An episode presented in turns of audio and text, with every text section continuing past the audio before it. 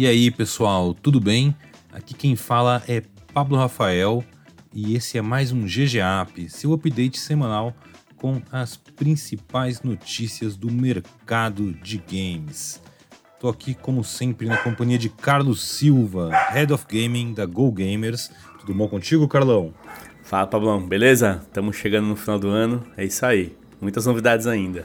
Pois é, a gente teve uma semana até relativamente tranquila, né? É bom lembrar que no mercado norte-americano, no calendário do pessoal no hemisfério norte, principalmente nos Estados Unidos, onde muito das grandes novidades aí do mundo dos games acontece, não é só final de ano mas também foi Thanksgiving, né? Feriadão deles lá, praticamente o Natal do, do americano.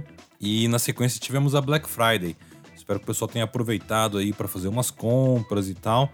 Mas a gente tem algumas coisas bacanas que rolaram nessa semana e que eu trouxe para essa conversa, Carlão. A gente vai falar de Google Play, de Pokémon Unite e outros joguinhos de celular. E vamos falar também sobre a, o Magazine Luiza, que eu aprendi que é o Magazine Luiza, o Magalu, e não a Magalu. Olha, que Olha aí, isso. ó. Isso é novidade né? para mim. Pois é, eu descobri essa semana. Então, sobe o som aí, DJ Ricardinho, e segue a quest, que é GG. Magazine Luiza criou seu consórcio gamer e ele também anunciou investimento no desenvolvimento de jogos. Bota fé, Carlão, que loucura isso aqui. Olha aí, hein? que show, meu. Pois é. Ah, lembrando que essa lance aí de consórcio gamer, né? O Banco do Brasil já tinha feito antes, o Santander também. Agora temos mais uma opção que é o consórcio Magalu. Você consegue adquirir uma carta de crédito de até 14 mil reais voltada especificamente para a compra de consoles, hardwares e periféricos para jogos. Pensei em pegar para assinar, torrar 14 mil reais em Game Pass por esta vida, imagina. Olha aí. assim como nos outros consórcios, a ideia da Magazine Luiza é oferecer mais opções de pagamento aos usuários que querem comprar videogames, PCs gamers ou qualquer produto eletrônico focado em jogos. Eu imagino que isso sirva para celulares também. É, as cartas de crédito vão de 5 mil e podem chegar até 14 mil reais, com parcelamento em até 36 vezes. É, e funciona bem um padrão de consórcio, né? São cinco planos que tem disponíveis, vai lá fazer uma avaliação do crédito do consumidor e tal. Achei, achei uma iniciativa bacana.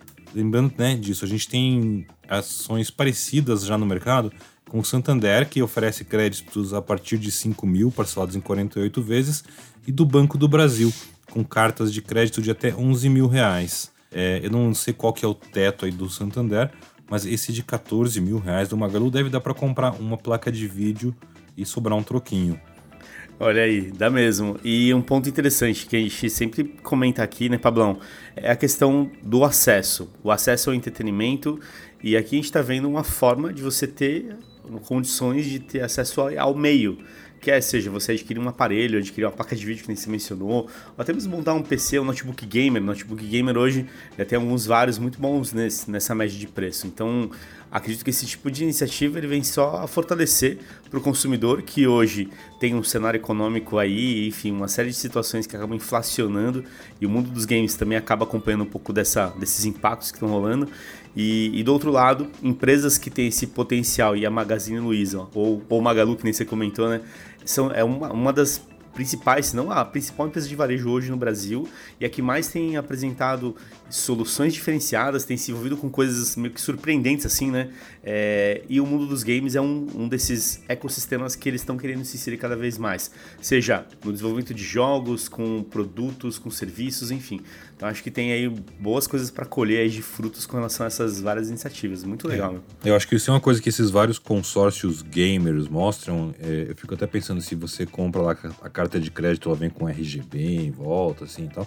Mas eu, eu acho que mostra muito como existe a, a demanda né, por, por esse tipo de, de produto. É isso aí. Ou seja, os bancos estão vendo isso. Da mesma forma que a gente pensa em consórcio para carro, para eletrodoméstico, até eu lembro que tinha uma época, deve ter ainda é, é interessante ver como, olha, você quer comprar um hardware para jogar, Tipo, a gente sabe que é caro, a gente sabe que não é uma coisa que qualquer um vai lá e desembolsa uma bica de dinheiro de uma vez, mas que as pessoas, sim, têm interesse em comprar e nem seja parcelando isso em milhares de vezes e tal. Acho isso muito inteligente das empresas perceberem esse, esse mercado e formas de atender as necessidades desses consumidores, né? É isso aí. Isso é muito bacana. Sobre o outro lado, a Magalu anunciou também que ela está entrando no, no, desenvolvimento de jogos. Eu recebi um release sobre isso bem interessante. Basicamente, eles vão investir na produção de jogos indies e tal, provavelmente para celular, não sei.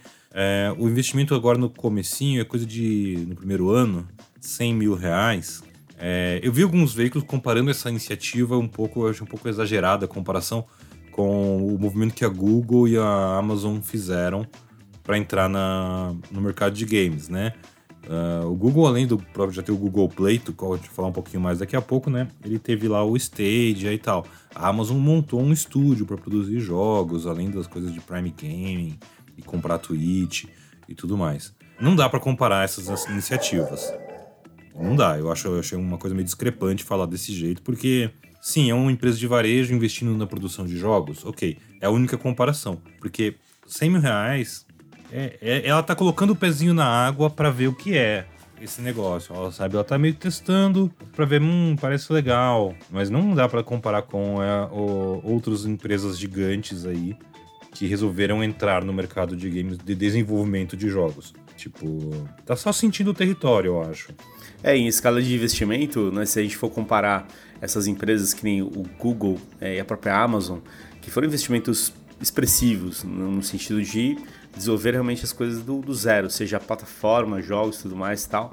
É, é um primeiro passo, um passo importante, porque é uma empresa que ela com certeza pode ser pioneira nesse sentido, abrir portas, trazer novas oportunidades, dar oportunidades para para os desenvolvedores de jogos, para a indústria de games que está aqui dentro de casa também. Acho que isso é muito importante para fortalecer. É, então, é mérito, de novo, né? Mais uma vez, bacana a iniciativa. Mas é aquilo, a gente sabe que hoje a demanda de desenvolvimento ela é pesada mesmo. Esses, essas próprias empresas que a gente mencionou aqui, tanto a Amazon quanto a Google, sofrem um pouco nesse sentido, né? Que hora vai, apresenta alguma coisa e vê que não dá certo e volta atrás e tudo mais. Mas é isso aí, tem um pouco desses erros e acertos. O próximo grande desse, desse, dessas empresas aí, que talvez não seja varejo, né, mas que também entra nessa questão de desenvolvimento, é o Netflix. Né? Tudo bem, é uma empresa de streaming, está do outro lado aí da, da, da, mesa, mas que também né, aposta em entretenimento e aposta em desenvolvimento de jogos, também vem com tudo. Enfim, acho que tem movimentos muito legais nesse sentido de apostar no desenvolvimento, sabe? Abrir um pouco mais as opções. E aí a gente né, tem, tem outras empresas que vão disputar espaço com as grandes publicadoras que a gente conhece. Né? É aquela coisa, eu, assim, eu acho que a comparação que eu vi algum, alguns veículos fazerem, eu achei exagerada. Não estou dizendo que a iniciativa da, do grupo Magalu não seja uma coisa bacana, né? Sim. Principalmente para o desenvolvedor brasileiro. Pô, todo, toda nova possibilidade de, conseguir um investimento, de conseguir um, um suporte aí para publishing e tal, sempre vai ser bem-vinda para fomentar este mercado que esse ano conseguiu aí emplacar grandes jogos, mostrando toda a criatividade do, do desenvolvedor BR. E imagino que vai vir cada vez mais coisa daqui para frente. Então, parabéns aí e tomara que ela sinta que o investimento vale a pena e comece a investir milhões, como diria aí o senhor K. é isso aí, manda ver. Né? Vamos falar agora de joguinhos de celular. Pois é, eu estava falando do Google. Uh, Google Play divulgou aí os seus Editor's Choice, né, os seus melhores jogos do ano no Android. É uma lista bem interessante, Carlão. Tem também os melhores apps, mas eu resolvi focar nos jogos porque nós somos o GGA, o seu podcast com as notícias do mercado de games, não de apps. GG Apps. Anota esse nome que ano pode, que vem a gente investe pode nessa ser no futuro. O GG Apps. O Google Play elegeu como o melhor jogo para Android em 2021 Pokémon Unite, o League of Legends de Pokémon para celular. Eu não joguei, mas eu vejo que tem muita gente que joga e adora, parece que é bem legal mesmo.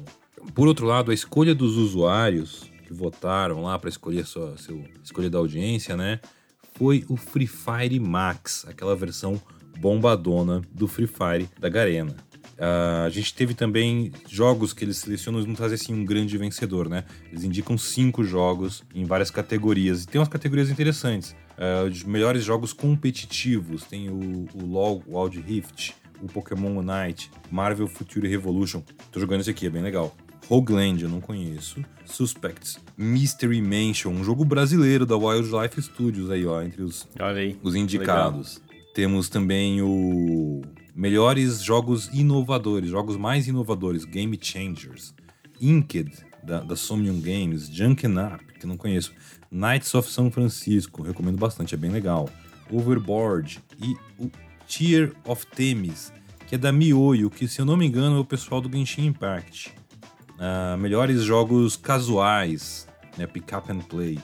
Casting Time, Crash Bandicoot On The Run, da King, Disney Pop Town, Switchcraft Magical Match, o Towers, Relaxing Puzzle, melhores jogos indie, essa categoria tem muita coisa legal. Tem 7 Billion Humans, Bird Alone, Donut Count, eu joguei esse aqui. My Friend Pedro, da Devolver Digital. Sensacional esse aí, muito bom. Esse é, né? Inclusive ele tá em várias plataformas. Tá, tá no, Game, Pass, se não me engano. Isso né? aí. Ele saiu e voltou. Olha que legal. Puzzle Pix.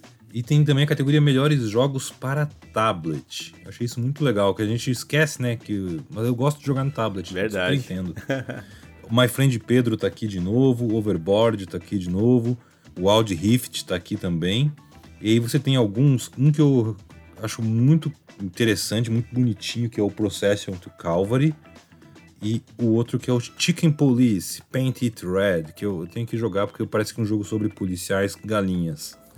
no sentido galinhas com penas. Olha aí, ó. Aves. parece interessante. Mas olha, é uma lista bem bacana, achei interessante ver como o MOBA no celular foi uma tendência, né? A gente tem o Wild Rift, Pokémon Unite, em várias, os dois apareceram em mais de uma categoria. E mas o público, o público, a comunidade global quer o quê? Quer Free Fire Max. É impressionante. É isso aí. É legal, né? Porque a gente vê duas categorias, né? O jogo em terceira pessoa, que é no caso do Free Fire, que tem vários jogos assim, característicos, e o Free Fire, já falamos várias vezes, né? Acho que em vários GGApps, GGCast, enfim, é, é um sucesso assim indiscutível. Mas é curioso a história do Pokémon, como franquia, claro, como franquia é um sucesso, mas o formato, né? A história do MOBA, né? Como que o MOBA, como estilo de jogo, tem dado certo e tem a, aberto cada vez mais esse espaço, porque era característico do jogo, ah, isso é de PC, né? É os PCs e tudo mais. E não, e acho que quebra um pouco daqueles, talvez aquele, aquelas barreiras invisíveis, sabe? Ah, esse estilo de jogo não funciona aqui, não funciona ali. Gente, tudo é possível, tudo pode funcionar aí. Então tá aí de novo para provar esses jogos que, que tem espaço, tem público, público engajado, vai curtir, né? E tá aproveitando. E acho que aí, se você tiver abraçado com uma grande franquia, no caso aí Pokémon e o outro é League of Legends, aí é sucesso também, né? Olha, eu queria comentar rapidinho para encerrar que vou testar essa sua teoria, que tudo é possível, tudo pode, né? Coisa meio comunidade alternativa, Hall Seixas, é aí tô aí. sentindo essa, essa vibe. Tá mesmo. É, agora em dezembro, quando a, a SEGA vai lançar o Alien Isolation, aquele jogo e... de terror. Verdade, eu ouvi falar disso Para celular, agora em dezembro. Olha aí, ó. Se eu tomar um susto naquilo, eu acredito em você, Carol. é verdade. É. Eu, eu assusto muito fácil, eu assusto com o meu braço dormente quando eu acordo de manhã, assim, tipo, ah, que isso, quem é essa pessoa? Então, provavelmente vai funcionar. Mas eu quero ver, porque Alien Isolation para mim é um jogo muito imersivo. Muito. E eu quero verdade. ver como é que é o impacto de adaptar isso para a tela de um celular. Vamos descobrir. É isso aí, testaremos. Bom, é isso aí, galera. Obrigado por você que nos acompanha aqui em todo o GGAP e também no GGCast. Fica ligado, novidades ainda nesse final de ano sobre algumas coisas da Pesquisa Game Brasil e alguns eventos especiais que em breve nós anunciaremos. É isso aí, valeu, até a próxima. Tchau.